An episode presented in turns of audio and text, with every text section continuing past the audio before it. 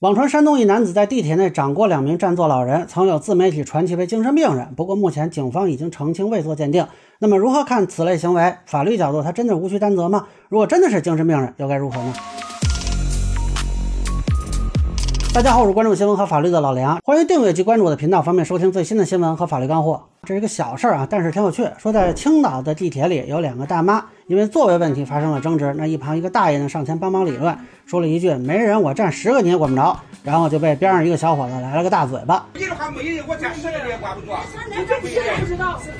啊，那据说呢，后来这个大爷大妈追上去理论啊，这个小伙子又给了大妈一个嘴巴。那这个过程中呢，啊，很多网民因为反感占座等不文明行为吧，啊，看了就觉得拍手称快，啊，管这个小伙子呢叫地铁胖子。但是后来有人发另一个视角的视频啊，说这个大妈没有占座，啊，具体怎么回事呢也不太清楚。包括也有人爆料说这个小伙子以前有过违法行为，那目前呢未经证实。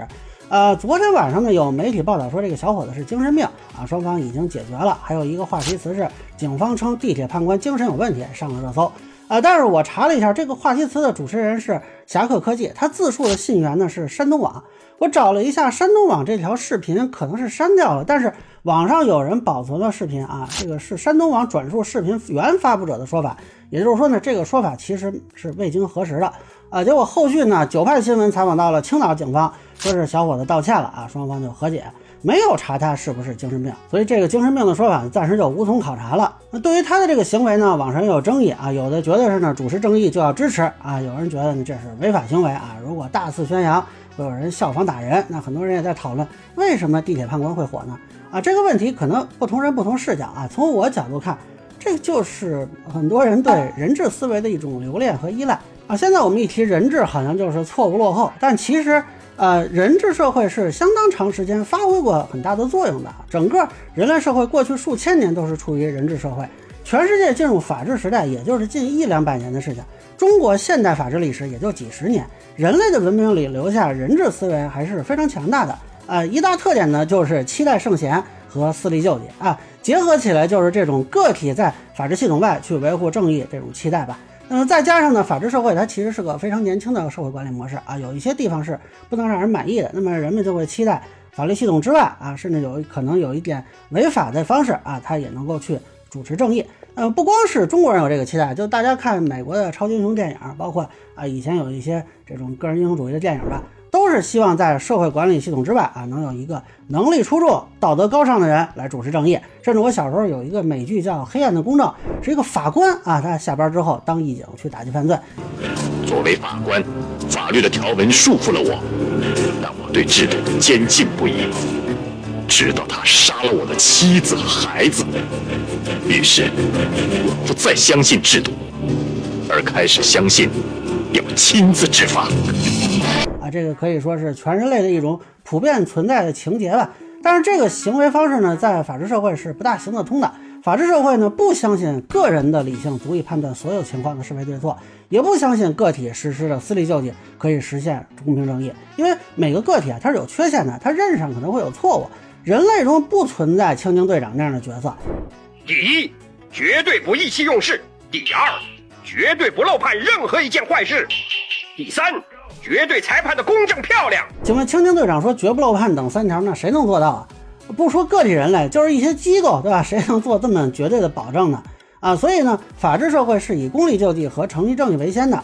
司法机关的公理救济的准确性和稳定性整体上肯定是优于个体的，而私利救济呢，只有在公理救济无法及时到达的时候，才为了说维护人身啊财产的安全才可能使用啊，也就是正当防卫和紧急避险。那么回到这个案子呢，这个小伙子显然没有面对这么紧迫的情况，所以他的行为肯定是违法的，使用暴力啊，这也就是为什么后来他要向对方道歉。不过因为没有实际的损害结果，所以也没有追究啊。但是如果对方拒绝和解，他有可能被行政处罚，比如拘留、罚款之类的。当然，如果他真的是精神病人，且当时不能辨识自己的行为，按照治安管理处罚法是可能不被处罚的啊。但他自己也没有做这方面抗辩，否则警方就知道他是不是精神病了。所以我觉得可能性不大。